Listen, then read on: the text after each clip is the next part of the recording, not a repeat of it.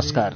उज्यालो ninety network मार्फत देशभरिका विभिन्न एफएम स्टेशनहरूबाट एकैसाथ प्रसारण भइरहेको कार्यक्रम श्रुति सम्वेगमा प्राविधिक साथी दिनेश निरोलासँगै म अच्युत घिमिरे बुलबुलको स्वागत छ।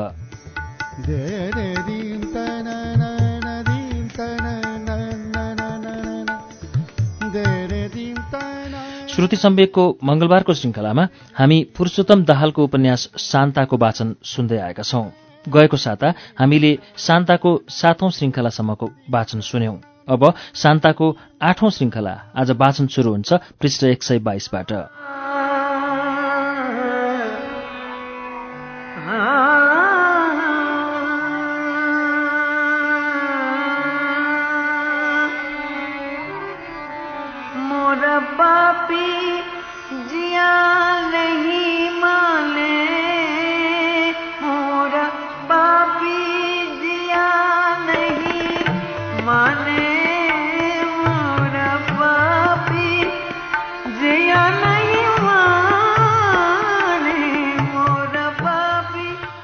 उत्तमदाले दुवै अभिभावकहरूलाई आराम गर्न गेस्ट हाउसमा पठायो।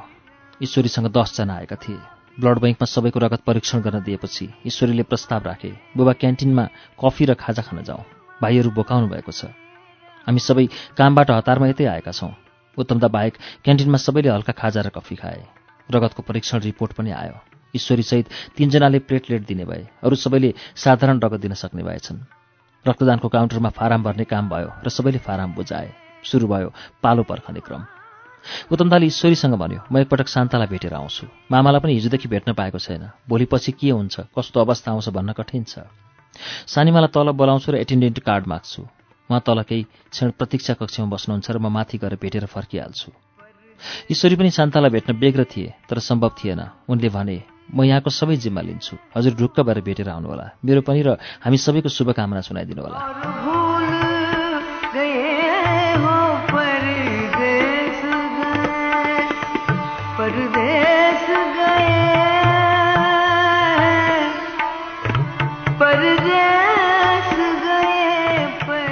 प्रतीक्षालयको फोनमा बेड नम्बर डायल गर्न साथ एटेन्डेन्ट वा बिरामीले फोन उठाउन सक्छन्। शान्ताको नम्बर तुरुन्त लाग्यो। सानीमालाई उत्तमदाले फोनमा भन्यो म शान्तालाई भेटौँ कि भनेको सानीमा के गरौँ? सबैलाले भनिन् म तल आउँछु बाबु। उत्तमदा ज्वाइँ भएको हुनाले सम्मान स्वरूप सम्बोधित गरेर त्यही कार्ड लिएर आउनु होला नि त। पाँच मिनटमा नै सबैलाई तल झरिन्। उत्तमदाले एटेन्डेन्ट कार्ड लियो र सुरक्षा जाँच पुरा गरी शान्ताको कक्षमा पुग्यो। शान्ताका कोठामा डाक्टर प्रसाद र डाक्टर माल्टा पनि थिए। उत्तमदा पुग्नासाथ औपचारिकतापूर्वक अभिवादन आदान प्रदान गरी डाक्टर प्रसाद र डाक्टर माल्टा आफ्नो सँगै जोडिएको कोठामा गए। उनीहरू उत्तमदा र शान्तालाई केही समय एक्लै समय दिन चाहन्थे। शान्ताले भनिन् केही हुँदैन मलाई। केही भएछ भने छोराछोरीलाई सम्झाउनु। आमा एउटा असल काम गर्दा गर्दै उनी काँपिन्। अधुरो वाक्य पुरा भएन। उत्तमदाले शान्ताको मुखमा हात राखिदियो। त्यस वाक्यको अन्त्य कसरी हुँदैछ त्यसको पूर्वाभास उत्तमदालाई भइसकेको थियो। पति पत्नी लामो समयको अन्तरालमा भेट भएको प्रेमी जोडी जस्तै गरी आलिङ्गनबद्ध भए। दुवै निकै बेर रोइरहे। शान्ताले आफ्नो वाक्यलाई पूरा गर्दै भनिन् छोराछोरीलाई धेरै माया दिनुहोला र उनीहरूको राम्रो हेरचाह गर्नुहोला। यसो भन्दै उनी बेडमा पुगिन रुन थालिन्। उत्तमदासँग कुनै शब्द थिएन। उसले अश्रुपूर्ण भन्यो ईश्वरसँग प्रार्थना गरौँ। तिम्रो लागि हाम्रा पूर्वजहरू इष्टदेवहरू कुलदेवताहरू र महाशक्ति महामाया आकाशबाट आशीर्वाद दिइरहेछन्। सबै आफन्तहरू तिम्रो साहसको सम्मान गर्दैछन्। सानाहरूको सम्मान र ठुलाहरूको आशीर्वाद तिमीसँग अब आत्तिने छैनौ। यो पनि कठोर तपस्या हो जीवनको। बलिदान आफै महान साधना हो। तिमी आफ्नो साधना र तपस्याले मामालाई नयाँ जीवन दिँदैछौ। उनी र उनको परिवारले तिमीलाई आमा नै भन्नुपर्ने हुन्छ।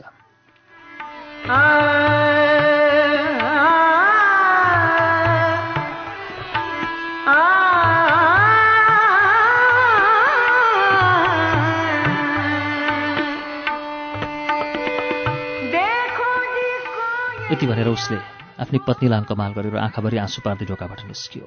यस समयको उसको आँसु पीडा शोक दुःख कष्ट र परिश्रमको परिणाम थिएन।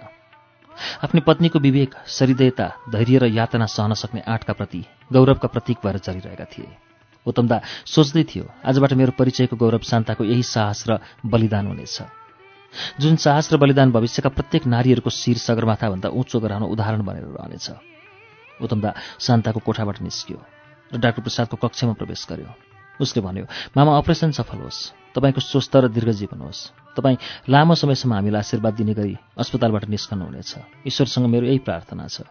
डाक्टर प्रसाद सजल नेत्रले उत्तमदाको कुरा सुन्दै थिए। बोल्न सकिरहेका थिएनन्। कदाचित अपरेसन असफल भयो भने उत्तमदासँगको यही भेट र सम्वाद अन्तिम हुनेछ। डाक्टर प्रसादले भक्कानु पर्दै भने म शान्ताको चिर ऋणी रहनेछु। मलाई जन्म दिने आमा यस संसारमा हुनुहुन्न। पुनर्जन्म दिने आमा भइन् मेरी भान्जी शान्ता। यस निम्ति म मेरा परिवार र मेरा भावी सन्तानले समेत सम्झिरहनेछन् शान्तालाई। उनलाई जन्म दिने दिदी मायादेवी र भिनाजुलाई। हजुरको योगदान पनि महत्त्वपूर्ण छ। हामी सबै सदैव कृतज्ञ छौँ र रहनेछौँ। यसअघि उनी बोल्न सकेनन्। उत्तमदा पनि केही बोल्ने मनस्थितिमा थिएन। आफ्ना दुवै हात जोडेर भगवान्सँग प्रार्थना गर्दै बाहिरियो।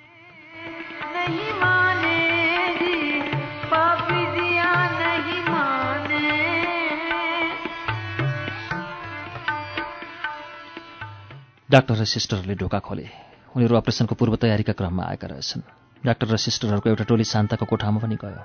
उत्तमदा गरुङको मन र गरुङको पाइला र अन्धकार भविष्यको सम्भावना एकातिर र अर्कातिर भोलिदेखि नै उनी डाक्टर प्रसादको पुनर्जन्मको कल्पना गर्दै भुइँतलातिर लाग्यो जहाँ सबला बसिरहेकी थिइन्। उत्तमदाले एटेन्डेन्ट कार्ड दिँदै भन्यो सानीमा तपाईँ जानुहोस् म अरू व्यवस्था गर्छु। भाइहरू ब्लड ब्याङ्कमा छन् म त्यहाँ जान्छु। शान्ताको राम्रो हेरविचार गर्नुहुनेछ। उत्साहित पनि गराउनुहोला। आफै आमा हुनुहुन्छ। सबैलाई सान्त्वनाका केही शब्दहरू प्रकट गर्दै सजल नेत्रका साथ शान्ताको कोठातर्फ लागिन्। उत्तमदा ब्लड ब्याङ्कमा रगत दिन प्रतीक्षारत ईश्वरी भाइहरूसँग पुग्यो। भाइहरू एकपछि अर्को गर्दै रगत दिनु पसे प्लेटलेट दिनेहरूको शारीरिक अवस्था हेरी कम्तीमा दुई घन्टादेखि छ घन्टासम्म लाग्ने रहेछ। अपरेसन गर्दै गर्दा तुरन्त ताजा प्लेटलेट दिनुपर्ने रहेछ। चौबिस घन्टा पहिले दिए पनि पुरानो भएका कारण कम काम गर्ने प्राविधिकहरूको भनाइ थियो। ईश्वरीले बिहान आठ बजी दिने तय भयो। दिल्लीबाट दिपेन्द्रहरूको टोली पनि आइपुग्यो। यसबेला रातको नौ बजिसकेको छ। अस्पतालको चहल पहल गर्दैछ। इमर्जेन्सीमा आउने बिरामी र अपरेसनका अतिरिक्त र आइसियुका कुरुवाहरू मात्र देखिन्छन्। इमर्जेन्सीका लागि आफन्तलाई रगत दिन आउनेहरू फर्म भर्ने रगत परीक्षण गर्ने कामहरू गरिरहेका छन्। दिपेन्द्रसँग दसजना भाइहरू आएछन्। उनीहरूले फर्म भरे। प्लेटलेट दिन तयार एकजना भाइ यति दुब्लो र भर्खरका कलिला थिए कि ती भाइलाई देखेर उत्तमदालाई असह्य वेदना भयो। उनलाई उत्तमदाले भने भाइ तपाईँ अलिक पछि दिनुहुन्छ कि? उत्तमदाको यस्तो आग्रहको सङ्केतलाई उनले बुझिसकेछन्। तीक्ष्ण मतिका हुनुपर्छ। हजुरले मलाई दुब्लो देखेर भन्नुभएको होला म अहिले नै दिन्छु। महान काम गर्न आउनुभएकी आन्टीका लागि एक थोपा रगत दिन आएको छु मलाई केही पनि हुँदैन। ती भाइले आफ्नो आत्मविश्वास साहस र शरीरताको परिचय दिँदै उत्तर दिए। उत्तमदा उनको त्यो जवाफपछि केही बोल्नै सकेन।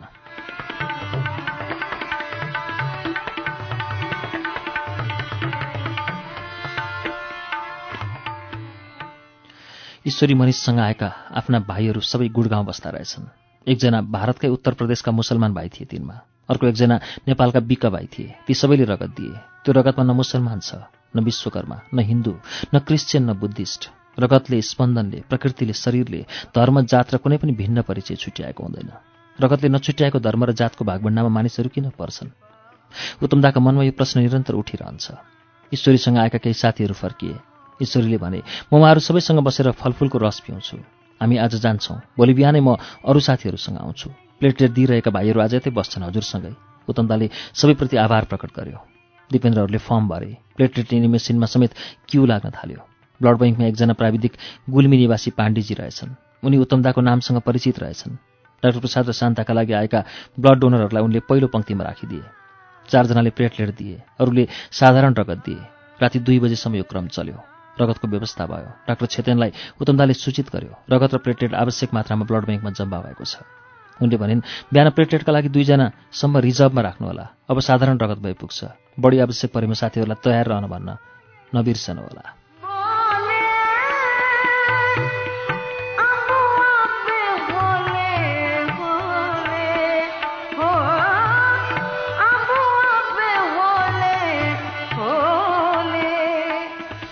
चौध पन्ध्रजनाको ससानो जुलुस राति दुई बजे अस्पतालबाट बाहिरियो। रगत दान गर्नेहरूका लागि ब्लड ब्याङ्कले जुस र केक जस्तो खानेकुरो दिँदो रहेछ। भाइहरूले खाए तर त्यो हात्तीका मुखमा जिरा जस्तै थियो। उत्तमदा त दिउँसैदेखि बोकै थियो। दौडधुप त्यत्तिकै थियो त्यसमा पनि ज्वरोको कम्पनले ऊ समग्रमा सुस्त र थकित भइसकेको थियो। सबैजना मेजबान पुगे। मेजबानको भान्साका सबै भाइहरू उठे। भोजन पस्कँदै गर्दा उनीहरू शान्ता दिदीका रगतदाताहरूप्रति कृतज्ञता प्रकट गर्दै थिए। उनीहरूले खाना तताएर दिए। शान्ता दिदीका सहयोगीप्रति भान्साका भाइहरूको कृतज्ञ भाव अनमोल रत्न थियो। ओट्ने चढ्दा दुध चुहेला जस्ता कलिला युवाहरू। यसरी रातभरि बसेर गरिरहेको सहयोगप्रति कुनै शब्द छैन आभार व्यक्त गर्ने। सिङ्गे हृदय समर्पित गर्नुपर्छ ती भाइहरूमा। उत्तमदाको मन भरिएर आयो। सबैलाई सुत्ने कोठाहरू तयार थिए। एक रातको अतिरिक्त शुल्क तिर्नुपर्ने मात्र थियो। उत्तमदाले सबै भाइहरूलाई भन्यो नेपाल आएपछि फोन गर्नु सम्झाउनु र घरमा आउनु। भाइहरूलाई मात्र होइन यति सरिँदै सन्तानका बुबा आमाप्रति समेत हामी सम्मान गर्दछौँ।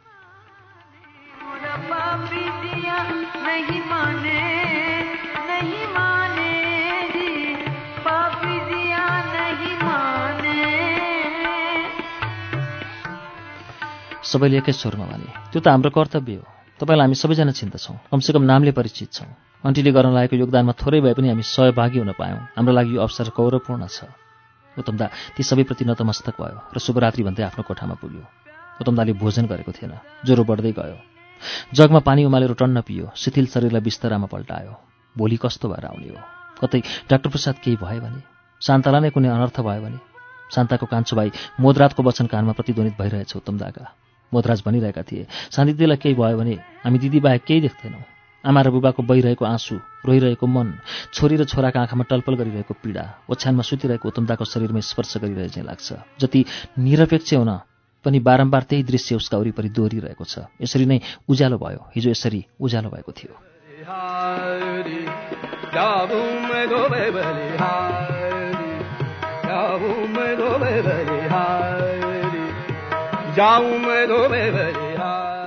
उज्यालाका किरणहरू भर्खर पृथ्वीमा स्पर्श गर्न खोज्दै थिए। गेस्ट हाउस बाहिरका भुस्या कुकुरहरू बेसरी चिच्याउन लागे। उत्तमदाले बाहिर हेऱ्यो। त्यहाँ पर सडक बुत्तीमुनि दुईटा मानव आकृतिहरू देखिए। उनीहरूलाई देखेर ती भुस्या कुकुरहरू भुकेका रहेछन्। चिसाका कारण ती उठेर लखेट्न सक्ने अवस्थामा थिएनन् र नै यात्रीहरू सुरक्षित हिँड्न पाइरहेका छन्। नजिक आउँदै गरेका ती आकृतिहरूलाई उत्तमदाले निहाल्ने कोसिस गर्यो। दुवैका हातमा केही सामानका झोलाहरू थिए। ती दुवै आकृति बिस्तारै गेस्ट हाउसतर्फ आउन लागे। गेस्ट हाउसमा रातभरि जस्तो ओहोर दोहोर चलिरहन्छ। उपचारमा आउनेहरू पहिले बास तय गर्छन्। आधा रातमा समेत कुनै दिन गाडीको ताती लागिरहन्छ। मानिसहरू एकजना आफन्तका लागि दुई चारजना कुरुवाहरू जम्मा भइरहेका हुन्छन्। ती कुरुवाहरू अस्पतालमा निकट गेस्ट हाउसमा सबैतिर भेटिन्छन्। ती दुई आकृति पनि यस्तै केही होलान्। निरपेक्ष भावले उत्तमदाले सोच्यो। तर आकृति निकै नजिक आउनासाथ ऊ अत्यन्त बेग्र हुन पुग्यो। अघिल्लो दिन मात्र शान्ताकी एटेन्डेन्ट भएर अस्पताल बस्न पुगेकी सबला र डाक्टर प्रसादको एटेन्डेन्ट डाक्टर माल्टा रहेछन्। सुरक्षा गार्डले डाक्टर माल्टालाई चिनिसकेको हुनाले सोधपुछ नगरी ढोका खोलिदिए। काउन्टरमा सुतिरहेको आलम पनि भ्युजिएछन् गेस्ट हाउसको ढोका खोलिदिए। दुवै वृद्धाहरू भर्याङ चढेको आवाज आयो। उत्तमदाले ढोका खोल्यो र तल डाक्टर माल्टालाई भेट्न निस्कियो। तर सबला सानीमा माथि नै आउनुभयो। उहाँले अत्यन्त भावुक मुद्रामा भन्नुभयो बिहान चार बजे नै अपरेसन थिएटरमा लगेका हुन् दाजु र शान्तालाई। शान्ताले लगाएका कपडा र हिजो लगेको सामान लिएर म आएकी हुँ। भाउजू पनि दाजुका कपडाहरू बोकेर आउनुभयो। त्यहाँ बसिरहनु पर्दैन भनेका छन् र हामी आयौँ।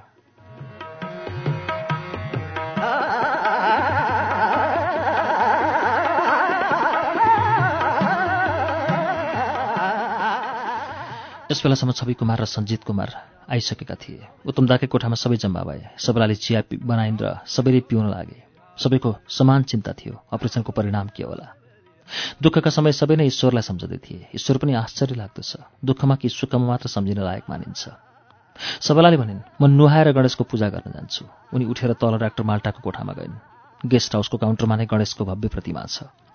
गएको एक महिनासम्म शान्ता निरन्तर प्रतिमाको पूजा गर्थिन्। धूप बाल्थिन्। प्रणुप चन्दन कुलदीप कुन्दन नन्दन आलम छोटन राजकुमारी दीपक रामु रमेश पालै पालो धूप बत्ती ल्याइदिन्थे। पूजा गर्न बिर्सेका दिन उनीहरू कोही न कोही रिसेप्सनबाट फोन गर्थे र भन्थे दिदी आज त गणेश भगवान् भुके। शान्ता तुरुन्त नुहाएर पूजा गर्न झरिहाल्थिन्। ती भाइहरू लड्डु र पेडाको प्याकेट समेत किनेर शान्तालाई दिन्थे। उनी गणेशलाई चढाएपछि सबैलाई प्रसाद दिने गर्थिन्। दिदीले पूजा सम्पन्न गर्नासाथ नन्दन दिदीका लागि एक कप कफी हाजिर गर्न बोल्दैनथ्यो उत्तमदा सोच्दछ आज अस्पताल सैयामा यस समय सम्पूर्ण चित चेतनाविहीन सुतिरहेकी होलिन् शान्ता।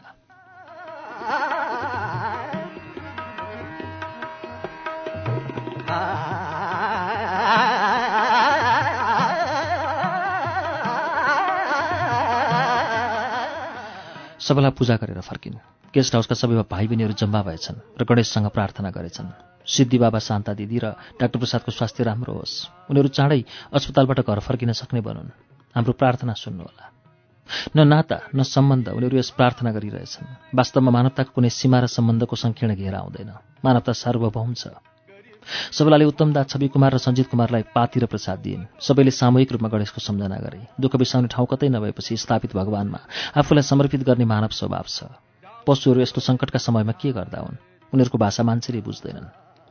उनीहरू पनि त केही भन्दा हुन्। कसैको पूजा गर्दा होलान् र कसैसँग प्रार्थना गर्दा होलान्। उत्तमदास सब खाले भर्खरै दिएको प्रसाद मुखमा राख्दा यस्तै सोचिरहेछ। दुई घन्टा भयो। अपरेसन कक्षमा लगेको। के भयो होला? कसरी थाहा पाउनु के हुँदैछ भनेर। सबै अन्यलमा छन्। उत्तमदा दुई रातदेखि अनिदो छ। ज्वरो बेस्तरी आइरहेको छ। दुईजना बिरामीको रेखदेख गर्नु छ। आफै बिमार भएपछि त बिजोक हुने भयो। सबैलाई भने ज्वाइँ सब राति के खानुभयो उत्तमदाले केही उत्तर दिएन। केही खाएको भए पो भन्नु। अस्ति रातिपछि उसले चिया कफी र तातो पानी बाहेक केही खाएकै छैन। उत्तमदाले भन्यो उज्यालो भइसकेको छ। शनिबार र माइजू यतै बस्नु होला हामी अस्पताल जान्छौँ र बुझ्छौँ। सबै सहमत भए। उत्तमदाको फोनको घन्टी बज्यो। उताबाट ईश्वरीको आवाज आयो हामी अस्पताल आइपुग्यौँ। हजुर पनि आउने कि? उत्तमदाले भन्यो हामी आउँदैछौँ। तिमीहरू ब्लड ब्याङ्कमा क्युमा बस्नु। छवि कुमार सञ्जित कुमार दुवैजना तयार भए। उत्तमदालाई खुब रिङ्गटा छुट्यो। एकछिन टाउको समातेर भित्तामा अडेस लाग्यो। यसबेला आफैसँग ऊ आक्रोश पोख्दैछ मनमनबाट। केका लागि यो कष्ट र यन्त्रणा? तर शान्ताको अवस्था सम्झँदै तुरन्त पग्लियो। यो कष्ट आफ्नै साहसी पत्नीको साधना पूरा गर्न नै त हो र ऊ सम्हालिँदै बाहिरियो। उत्तमदाले दृढतापूर्वक पाइला सार्यो। सबै तल लबीमा जम्मा भएर अस्पताल हिँडे। ईश्वरीहरू प्लेटलेट दिन बसिसकेछन्। दुई अढाई घन्टा त लाग्नेछ।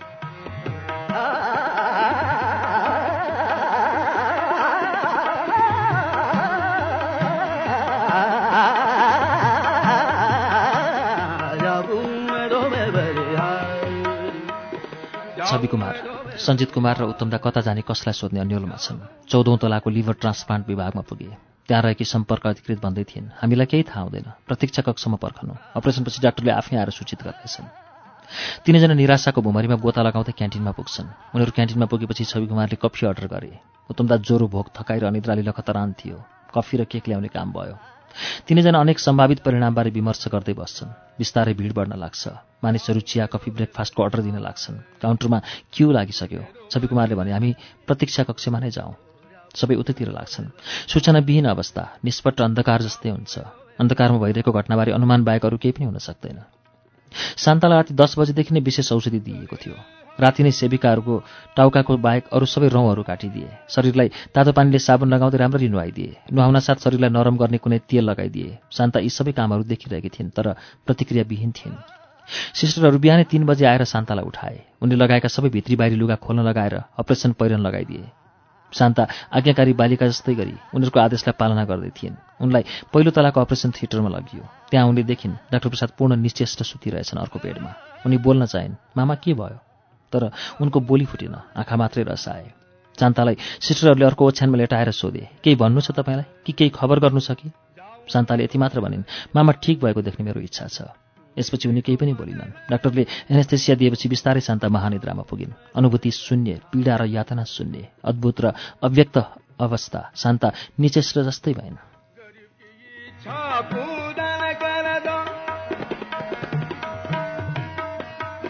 गरीब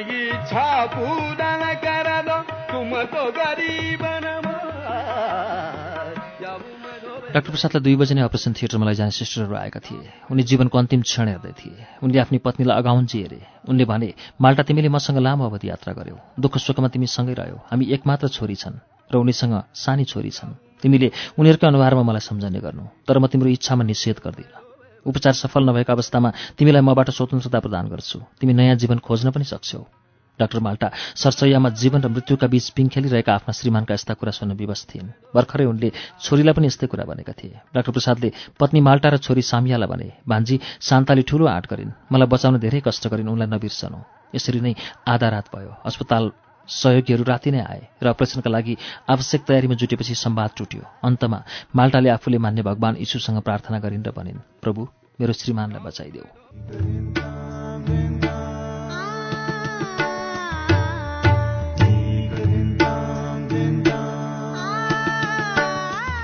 कार्यक्रम श्रुति सम्वेकमा अहिले तपाईँले सुनिरहेको वाचन पुरुषोत्तम दाहालको उपन्यास शान्ताको वाचन हो। यसको बाँकी अंश केही बेरमा वाचन हुनेछ। उज्यालो सुन्दै गर्नुहोला।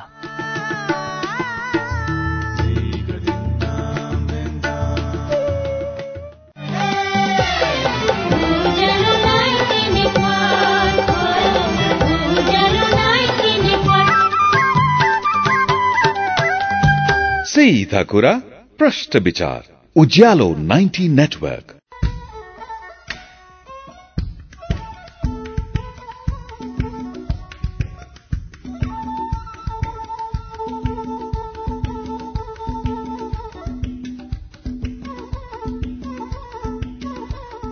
कार्यक्रम श्रुति सम्वेगमा पुनः स्वागत छ। तपाईँ अहिले उज्यालो नाइन्टी नेटवर्क काठमाडौँसँगै कञ्चनपुरको रेडियो राष्ट्रिय कालीकोटको रेडियो नयाँ कर्णाली जुम्लाको रेडियो कर्णाली हुम्लाको रेडियो कैलाश दार्चुलाको नयाँ नेपाल एफएम र खलङ्गा एफएम बैतडीको रेडियो सन्चेर अछामको रेडियो रामारोशन सुर्खेतको रेडियो भेरी र बुलबुले एफएम कैलाली टिकापुर र गुलरियाको फुलबारी एफएम कैलालीको रेडियो अपी कैलाली एफएम दैलेखको ध्रुवतारा एफएम जाजरकोटको रेडियो हाम्रो पाइला सल्यानको रेडियो राप्ती बाँकेको रेडियो कोहलपुर कपिलवस्तुको रेडियो बुद्ध आवाज गुल्मीको रेडियो रेसुङ्गा बुटबलको रेडियो रिपब्लिक दाङको radio Madhyapashchim radio Prakriti FM र नयाँ युग एफएम रेडियो प्युठान बागलुङको रेडियो सार्ती एफएम र गलकोट एफएममा श्रुति सम्वेक सुनिरहनु भएको छ। गोर्खाको Gorakhkali FM तनहुँको radio Bhanubhakta radio Dhorbarahi radio Bandipur र स्मार्ट एफएम पोखराको रेडियो तरंग पाल्पाको पश्चिमाञ्चल एफएम र रेडियो रामपुर रुकुमको रेडियो सिस्ने फलेवासको रेडियो पर्वत चितवनको रेडियो अर्पण रेडियो त्रिवेणी र रेडियो चितवन मकवानपुरको हेटौँडा एफएम काभ्रे धुलीखेलको रेडियो सेफर्ड नुवाकोटको रेडियो त्रिशुली र रेडियो जाल्पाबाट पनि श्रुति सम्वेक बजिरहेको छ। त्यसै गरी दोलखा जिरीको रेडियो हिमाली खोटाङको हलेसी एफएम रामेसापको रेडियो तीनलाल रौतहटको नुन्थर एफएम सर्लाहीको रेडियो एकता ढुकढुकी एफएम र Mukteshwar FM सिन्धुलीको radio Sahara radio Bardibas Janakpur FM भोजपुरको radio Chomolungma FM radio Terhathum धरानको विजयपुर एफएम मोरङको रेडियो सुनाखरी विराटनगरको रेडियो पूर्वेली आवाज इटहरीको सप्तकोशी एफएम झापाको एफएम मेचिट्युन्स र बिर्ता एफएम रेडियो ताप्लेजुङ र इलाम एफएम बाट पनि अहिले एकैसाथ श्रुति सम्वेक प्रसारण भइरहेको छ।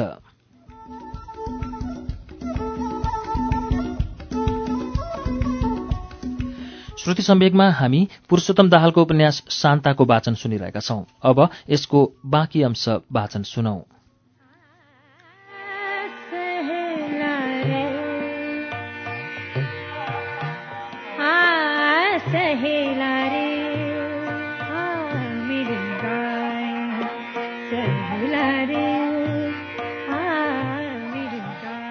डाक्टर प्रसाद प्रार्थना गर्न लाग्दै गरेकी आफ्नी पत्नीलाई हात हलाउँदै हिँडे। उनी मनमा नै भगवान्सँग केही आग्रह गर्दै थिए। डाक्टर प्रसादलाई अपरेसन थिएटरमा पुर्याइयो। मुख्य डाक्टरले सोधे कस्तो लाग्दैछ डाक्टर? उनले भने राम्रो डाक्टरले भने डाक्टर अब तिमीलाई एनेस्थेसिया दिँदैछ। तिम्रो शरीरले ट्रान्सप्लान्ट गरिएको लिभर एक्सेप्ट गरेन भने यसपछि होसमा नआई तिम्रो अवसान हुनेछ। कि त्यसका लागि तयार छौ? डाक्टर प्रसादले शान्त भएर भने मैले धेरै बिरामीहरू मेरै सामुन्य मरेको देखेको छु। मैले अपरेसन गर्दा पनि बचाउन नसकेको अनुभव छ। म पनि एक दिन मर्छु। अपरेसन नगरे अरू एक महिना बाँच्छु होला। अपरेसन सफल नभए आजै जान्छु होला। यसमा मलाई कुनै दुःख र चिन्ता छैन। अपरेसनका मुख्य डाक्टरहरूले सोधे तिमीलाई केही भन्नु छ? हामी तिम्रो आफन्तसम्म पुऱ्याइदिन्छौँ। डाक्टर प्रसादले भने मलाई जन्म दिने आमा र पिताजीप्रति आभार प्रकट गर्छु। यति सुन्दर धरतीमा जन्म दिने रचनाकार ईश्वरप्रति म नतमस्तक छु। मेरी भान्जी शान्ताले आफूलाई जोखिममा राखेर मलाई पुनर्जन्म दिन कठोर यातनासहित जुन साहस र साधना गरिन् र म उनलाई आमाकै रूपमा सम्मान गर्छु। मलाई उपचारमा सहयोग गर्नेहरू दिदी मायादेवीप्रति कृतज्ञता प्रकट गर्छु। मैले जानी नजानी राम्रो काम गरेको रहेछु भने भगवान्सँग र सबैसँग म क्षमा याचना गर्छु। त्यसपछि दुवैतिरको सम्वाद टुट्यो। डाक्टर प्रसादलाई एनेस्थेसिया दिइयो। उनको शरीर निश्चेष्ट जस्तै भएर सम्पूर्ण चेतना अवरुद्ध हुन पुग्यो। डाक्टरहरू आफ्ना काममा जुटे। बाइस तेइसजना विशेषज्ञ र डाक्टरहरूको टोली अनि प्राविधिकहरू अपरेसनमा जुटे। पहिलो दोस्रो तेस्रो पत्रहरू चिर्दै गए। डाक्टर प्रसादको क्यान्सरग्रस्त कलेजोको पुनः परीक्षण भयो। अन्यत्र फैलिएको छ छैन तत्काल प्रयोगशालामा लगियो र तुरन्त रिपोर्ट आयो। कलेजामा मात्र क्यान्सर सीमित छ। डाक्टर प्रसादको शरीरमा कलेजो बाहिर क्यान्सर नफैलिएको रिपोर्ट आउनासाथ शान्ताको पेटमा विशेष औजारले चिरा पार्न थालियो। पहिलो दोस्रो तेस्रो पत्रहरू उधारिँदै गयो। अन्तिम पत्र कलेजो टोक्राउन लागि शरीरको मुख्य अङ्ग कलेजो वरिपरिको जाली अलग्याइयो। बिस्तारै जाली नचुडाली कलेजाको एक तृतीयांश झेकियो। रगत भलभली आइरहेछ। जति रगत बाहिर बग्छ ब्लड ब्याङ्कबाट रगत ओसारिँदैछ।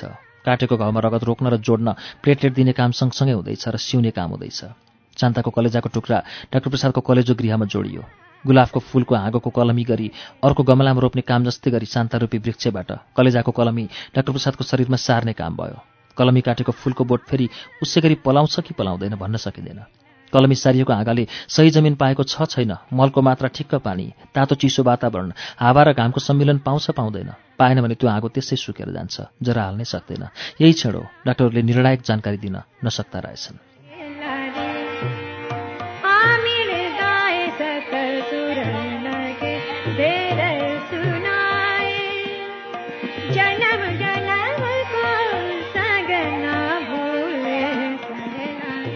डाक्टरहरू आफ्ना काममा व्यस्त छन्। उनीहरू पालै पालो आफ्नो भागको काम गर्छन्। चिर्ने सिउने औषधि दिने मात्रा मिलाउने रगत दिने एनेस्थेसिया थप्ने प्लेटलेट दिने सफा गर्ने कामहरू तीव्र गतिमा चलिरहेछ। आफ्नो निर्धारित काम सकेपछि डाक्टरहरू विशेषज्ञ र प्राविधिकहरू खाजा भोजन र आरामका लागि पालो गर्दा रहेछन्। बाहिर बस्नेहरूको प्रतीक्षा बिस्तारै निराशामा भयमा र शोकमा परिणत हुँदै गएको छ। छवि कुमार सञ्जित कुमार उत्तमदा प्रतीक्षा कक्षमा प्रत्येक पललाई घण्टा चाहिँ अनुभव गर्न थालेका छन्। कसैसँग भन्न योग्य केही विशेष जानकारी छैन। क्यान्टिन नजिकै छ तर भोक कसैमा छैन। छटपट्टिले मन र पेट टम्म छ। दिउँसोको चार बजिसक्यो। बिहानको राति तीन बजे अपरेसन कक्षमा लगेका बिरामीको के हाल छ तेह्र घण्टा बितिसकेछ। खबर कतैबाट आउँदैन। अकस्मात उत्तमदाका आँखा डाक्टर चेतनमा पुग्छन्। उनी सेतो गाउनमा नै हतार हतार क्यान्टिनमा बस्छिन्। उत्तमदालाई अँध्यारामा सानो बत्ती देखियो जस्तो लाग्यो। ऊ केही नभनी उठेर क्यान्टिनमा पुग्यो। चेतेन काउन्टरको क्यूमा भेटिन्। उत्तमदालाई देख्न साथ उनले भनिन् दाजु म तपाईँलाई समेत कफी र खानेकुरा लिन्छु। टेबलमा नै कुरा गरौँला। चेतन कफी र खानेकुरा बोकेर आइन्। टेबलमा बस्न साथ उत्तमदाले सोध्यो डाक्टर हामी निस्सहाय बेग्र छौँ। बिरामीहरूको अवस्था के छ? तेह्र घन्टा नागिसक्यो। डाक्टरले बिस्तारै मसिनो स्वरमा भनिन्। शान्ता भाउजूको अवस्था ठिक छ। स्टिच हुनै लागेको छ। डाक्टर साहेबको अलिक समय लाग्छ तर नआतिनु होला। यसरी बिचमा खबर दिने चलन छैन। उनले थपिन् बेलुका एघार बजीसम्म सकिन्छ होला तर त्योभन्दा पनि बढी लाग्न सक्छ समय। अत्यन्त जटिल अपरेसन भइरहेछ। डाक्टर चेतन यति हतारमा थिइन् कि कफी पनि तातातै आधा पिन् र म गएँ भन्दै उठिन्। दाजु हजुर बिस्तारै कफी खाएर कोठामा सुत्न जानु होला। कति सुर्ता गर्नुभएको? ज्वरो पनि आएछ। उनले उत्तमदाको हात छाम्दै भनिन् र नेपकिनमा नै एउटा औषधिको नाम लेखेर खान हराइन्। उनी फेरि नआत्तिन भन्दै दौडिन्। उत्तमदालाई थोरै भए पनि हल्का अनुभव भयो। ऊ आरामले कफी पिउन लाग्यो।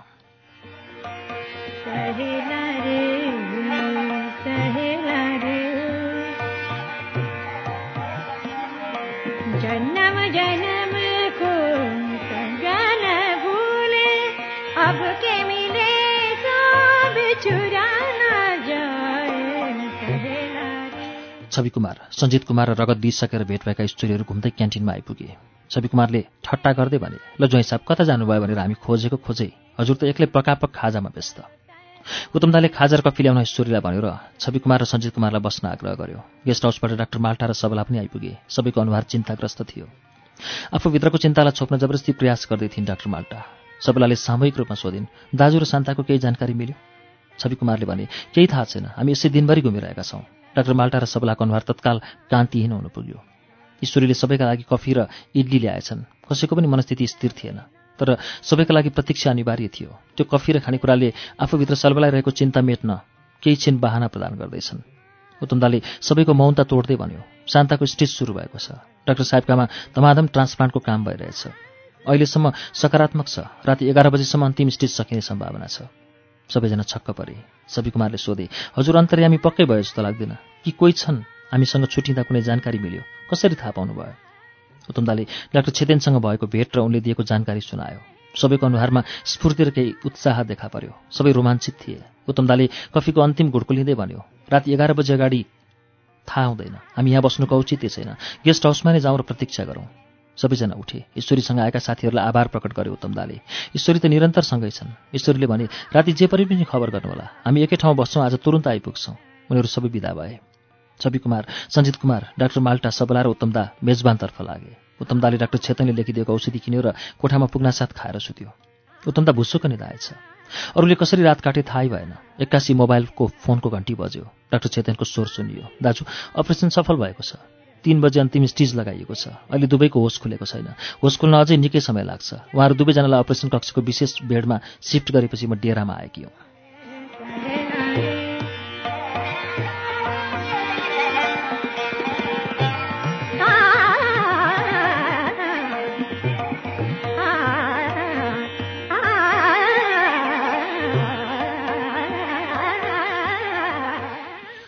यो खबरले उत्तमदाको मन भन्नै नसकिने गरी तरङ्गित भयो उत्साहित भयो। उसले डाक्टर छेतेनलाई खबरका लागि धन्यवाद दियो र उठेर घडी हेऱ्यो। बिहानको चार बज्न लागेको रहेछ। अर्थात् करिब तेइस घण्टा चलेछ अपरेसन ट्रान्सप्लान्टको प्रक्रिया। उत्तमदाले छवि कुमार सञ्जित कुमार सबला र डाक्टर माल्टा सबैलाई फोनमा जानकारी दियो। डाक्टर माल्टालाई भर्खर इमर्जेन्सीबाट खबर आएको रहेछ। छवि कुमार र सञ्जित कुमार सूचना पाउने आशामा राति एघार बजेदेखि एक बजेसम्म अस्पताल गएका रहेछन्। आधा रातको मुटु कमाउने ठण्डीमा दुई वृद्धहरू सिउ सिउ काँप्दै अस्पताल पुगे पनि त्यसबेला कुनै खबर नपाएपछि उनीहरू निराश भएका रहेछन्। यो पछिल्लो खबरले जीवनको मधुरो प्रकाश देखायो र सबैको मन प्रसन्न हुन थाल्यो। जीवन कति रमाइलो छ। जति निराश भए पनि सहसा क्षणिक सन्तोषले पनि रमाइलो छर्ने काम गर्छ। तर एउटा प्रश्नको समाधान अझै भएको छैन। डाक्टर प्रसादको शरीरले शान्ताको कलेजालाई ग्रहण गर्छ कि गर्दैन? यस प्रश्नमा ढुक्क नभएसम्म डाक्टर प्रसादको जीवन खतरामुक्त हुन सक्दैन।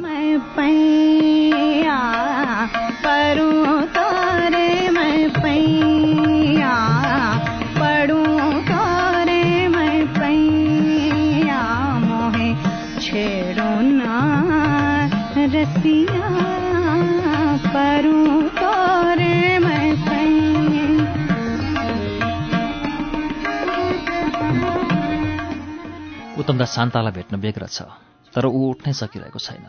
पलाएको थोरै आशाले मात्र ऊ प्रसन्न देखिन्थ्यो। उसले राति नै ईश्वरी र मनिषलाई खबर गरी दिपेन्द्र भाइ मार्फत अरू सबै रक्तदाताहरूमा सुखद खबर पुर्याउन आग्रह गर्यो। रक्तदान गर्नेहरूको प्रसन्नता उत्तमदाको भन्दा धेरै गुणा बढी छ। गेस्ट हाउसका सबै भाइ बहिनीहरू पनि उठिसकेछन्। उत्तमदाका कोठामा जम्मा भए उनीहरू शान्ता दिदी र डाक्टर साहबको खबर सुन्न आतुर थिए। उत्तमदाले अपरेसन सफलतापूर्वक सकिएको तर होस खोल्न बाँकी रहेको जानकारी दियो। ती श्रमजीवी भाइ बहिनीहरू रिसेप्सनमा गएर गणेशको प्रतिमा सामु करबद्ध प्रार्थना गर्न लागे। भगवान् हाम्रो दिदी शान्तालाई चाँडै अस्पतालबाट फर्कने बनाइदेऊ। डाक्टर साहब पनि चाँडै स्वस्थ बन्नुहोस्। रात बाँकी हुँदै बर्दियाबाट आमाको फोन आयो। उहाँ भक्कानु पर्दै खबर सोधिरहनु भएको थियो। बुबा पनि भक्कानु पर्दै हुनुहुन्थ्यो। मोदराजले त राति धेरै पटक फोन गरेका रहेछन् मोबाइलमा। काठमाडौँबाट छोरी र छोराको अनि बहिनी सीता र ज्वाइँ होमप्रसादको फोन निकै पटक आएको देखियो। उनीहरू रातभरि नसुते जस्तो छ। मणि बिनाजु र दिदीको पनि वसुधा निशान्त र अन्जुश्रीको फोन पनि आएको रहेछ। नवराज रिता र हरि खुसराज भाइ कुमार केबीहरूको पनि फोन आएको देखियो। यी कुनै पनि फोनबाट उत्तमताको निद्रा टुटेनछ। कति गहिरो निद्रा परेछ। आज यतिका फोनको घन्टीले पनि बिउ जानु सकेनन् उसलाई।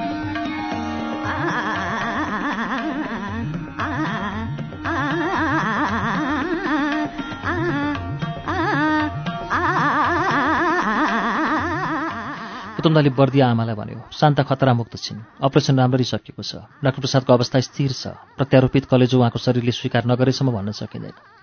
छोराछोरी दिदीबहिनी वसुधा दिदी मोदराज अन्जुश्री निशान्त जसका फोन आएका थिए ती सबलाई उत्तमदाले चिन्ता नगर्नु भन्दै खबर सुनायो। चिन्ता नगर्न भने पनि चिन्ता त अझै सुरसाको मुख जस्तो सामुन्य खडा छ। बिरामीहरूको होस खोलेको छैन भने डाक्टर प्रसादको शरीरले नयाँ पाहुनालाई स्वीकार गर्छ कि गर्दैन त्यो खतरा यथावत छ। कतै अस्वीकृत भयो नयाँ पाहुना भने यो प्रश्नले उत्तमदाको मन जससँग हुन्छ। अनायास सम्भावित परिणामको भयावहता प्रकट हुन्छ।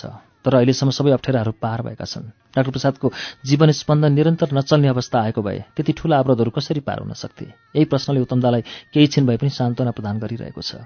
डाक्टर माल्टा र सबला एटेन्डेन्ट कार्ड बोकेर अस्पताल पुगे। उनीहरू बिरामीका कुरुवा भएका हुनाले भेट्न पाइन्छ भन्नेमा थिए। तर अस्पतालले राम्ररी होस् नखोलेसम्म भेट्न त के? परबाट हेर्न पनि नदिने बतायो। उनीहरू निराश हुँदै प्रतीक्षा कक्षमा फर्कन विवश भए।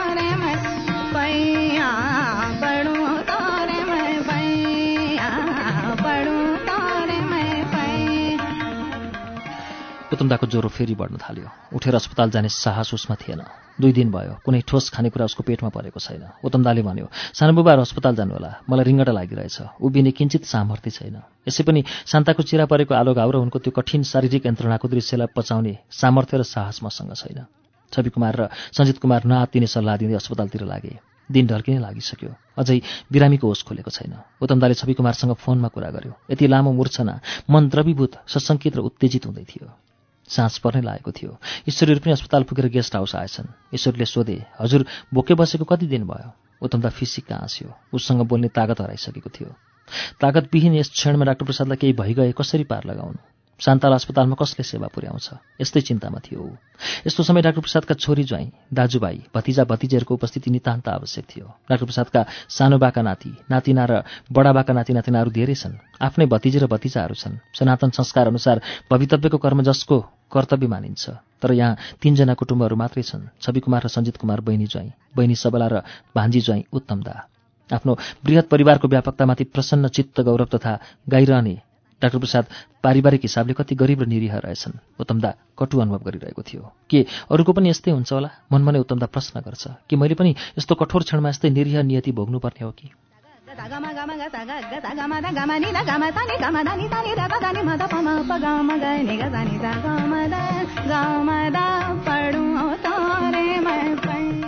किशोरी भन्दै थिए हजुर के खानुहुन्छ? हामी ल्याउँछौँ। केही नखाँदा शरीर झन् गल्छ बिमार भएका समय सबैले भन्ने वाक्य यही हो। ईश्वरीले पनि दोहोऱ्याए। तर परदेशमा पहिले कहिले नचिनेका आफ्ना श्रमले बाँचेका यी भाइहरूको प्रेम र सम्मान प्रत्येक वाक्यमा प्रकट भइरहेछ।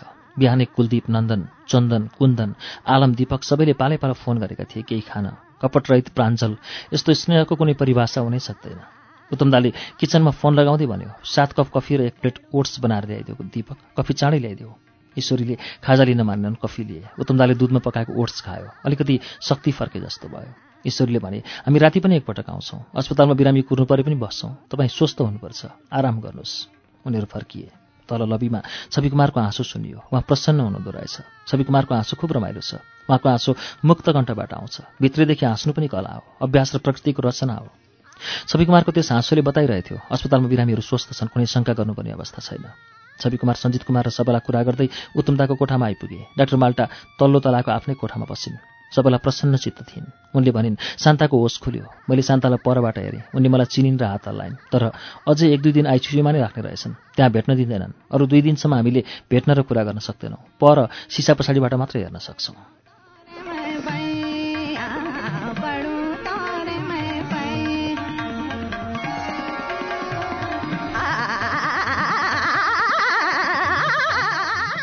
सबलाबाट प्राप्त यो खबर अनमोल थियो। शान्ताको होस खुलेर उनले आफ्नै सानीमालाई चिनिन्। आइसियुबाट क्याबिनमा नसरेसम्म कुरुवाको कुनै काम हुँदैन अस्पतालमा। उत्तमदाले सोध्यो मामाको के अवस्था छ? छवि कुमारले भने डाक्टर साहेबको होस खोलिसकेको छैन। मूल डाक्टरसँग मेरो कुरा भयो। उनले चिन्ता नगर्न भन्दै अरू केही घण्टा लाग्ने बताएका छन्। दुई दिन अघिसम्मको तुलनामा यी खबर प्रसन्नताका लागि पर्याप्त थिए। उनीहरू फेरि राति दस बजे डाक्टर प्रसादको खबर बुझ्न अस्पताल जाने भए। सबैलाई सोधिन् ज्वाइँ साहब ज्वरो कस्तो छ? बेसार पानी पकाइदिउँ कि जाउलो पकाउँ? उत्तमदाले आज ओट्स खाएको थियो। उसले भन्यो हजुरहरू खाना खानुहोस्। मैले भर्खर ओट्स खाएको छु। भोक लागेछ भने म किचनमा भाइहरूलाई भन्छु। तातो पानी यहीँ छ समस्या छैन। उनीहरू सबै भोजनमा गए। आज छवि कुमार प्रसन्न छन्। उनले सञ्जित कुमारलाई भने ए कान्छा आज म खुसी छु। चिसो पनि छ। धपिडीले थकाइ लागेको छ। अलिकति लिने हो कि? छवि कुमार प्रेमपूर्ण विनोद गर्दा सञ्जित कुमारलाई कान्छा भन्ने गर्छन्। छवि कुमारकी कान्छी शालिका श्रीमान हुन् सञ्जित कुमार। उनी घरका पनि कान्छा नै हुन्। छवि कुमार जस्तै रमाइला भए पनि सञ्जित कुमार धेरै ठट्टा गर्दैनन्। तर प्रसन्नता प्रकट गर्न उनी पनि सिपालु छन् उनले भने न्यायाधीश साहेबको तरल पदार्थमाथि न्याय गर्ने इच्छा भए लिँदा हुन्छ म त लिन्न।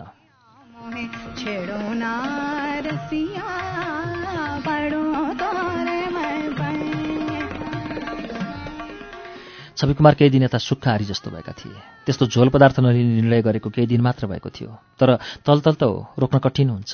आज उनको मन प्रसन्न छ र नै झोल पदार्थको सम्झना भयो। तर कान्छाको अस्वीकृतिपछि उनले एक्लै पिउन ठिक सम्झेनन् र आफ्नो इच्छालाई अतृप्तिमै रोकिन बाध्य बनाए। उत्तमदा डाक्टर छेतनी लेखिदिएको औषधि खाएर सुत्यो। बिउजदा रातको एघार बजिसकेको रहेछ। उत्तमदाको निद्रा उसको कान नजिकै राखेको फोनको किरकिरले खुलायो। उत्तमदाले फोन उठायो। डाक्टर छेतनको रहेछ। उनले भनिन् डाक्टर प्रसादको होस खोल्यो। शान्ता भाउजूको अवस्था ठिक छ तर डाक्टर प्रसादको सुगरको कारण अवस्था गम्भीर छ। डाक्टरहरू यतिखेर विशेष परीक्षणमा लागेका छन्। मेरो विश्वास छ डाक्टर प्रसादको शरीरले लिभर एक्सेप्ट गर्नेछ। आत्तिनु पर्दैन। चेतनको फोनको लगत्तै छवि कुमारको फोन आयो। डाक्टर माल्टा छवि कुमार सञ्जित कुमार र सबला अहिले पनि अस्पताल पुगेका रहेछन्। डाक्टर प्रसादको होस खोलेको सूचना दिँदै थिए छवि कुमार। तर डाक्टर प्रसादको गम्भीर अवस्थाबारे उनलाई थाहा नभएर नै होला। केही भनेनन्। उनको शब्द प्रसन्नताले यही सङ्केत दिइरहेथ्यो उत्तमदा छवि कुमारलाई प्रत्यक्षमा भन्यो हामी सबैको भाग्य हो मामाको होस खोल्नु। अब हजुरहरू पनि मेजबान फर्किनु उचित होला।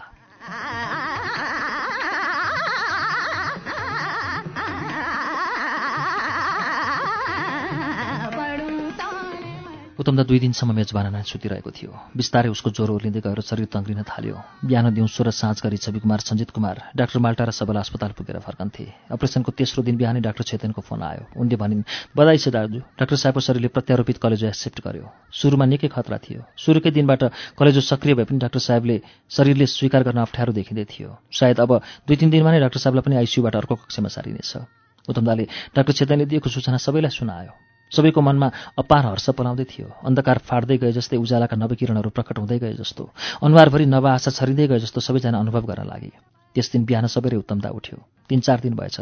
सुतेको पनि जुस्स दारी भएछन्। शान्ता छेउमा थिइन् भने कतिपटक यी दारीको नामाकरण भइसक्ने थियो होला। घरमा भएको भए सानीले पनि सत्रवटा रिचार्ज गरिसकेकी हुन्थे। परदेशको यस एकान्तिकतामा दारीबारे भोक र बिमारीबारे कसले ध्यान दियोस्? सबै आफ्ना मस्तीमा छन् आफ्नै कुरामा व्यस्त छन्। औपचारिकता बस केही भने पनि त्यो गाढा हुन सक्दैन। बिस्तारै समयक्रमले अझै कोल्टो फेर्दैछ। उत्तमदाको आवश्यकताको अर्थबत्ता घट्दै गएको छ र शान्ता पनि गौण पात्र बन्दै जानेछिन्।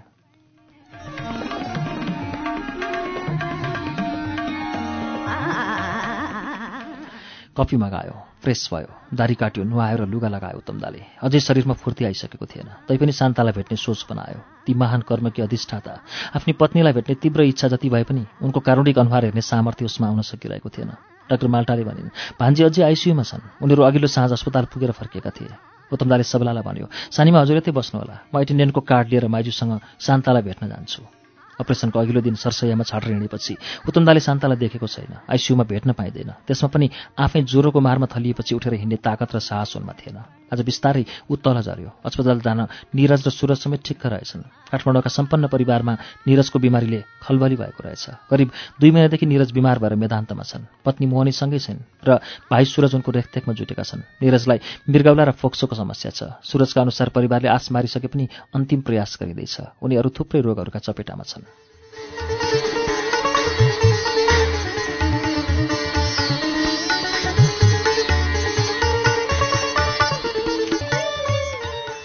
श्रुति सम्वेगमा यतिन्जेल तपाईँ पुरुषोत्तम दाहालको उपन्यास शान्ताको वाचन सुन्दै हुनुहुन्थ्यो। यो वाचनसँगै आजलाई श्रुति सम्वेकको समय सकियो। अर्को साता शान्ताको नौ श्रृङ्खला लिएर आउनेछौँ। तबसम्मका लागि प्राविधिक साथी दिनेश निरोला र म अच्युत घिमिरे बुलबुल विदा चाहन्छौ। शुभरात्रि।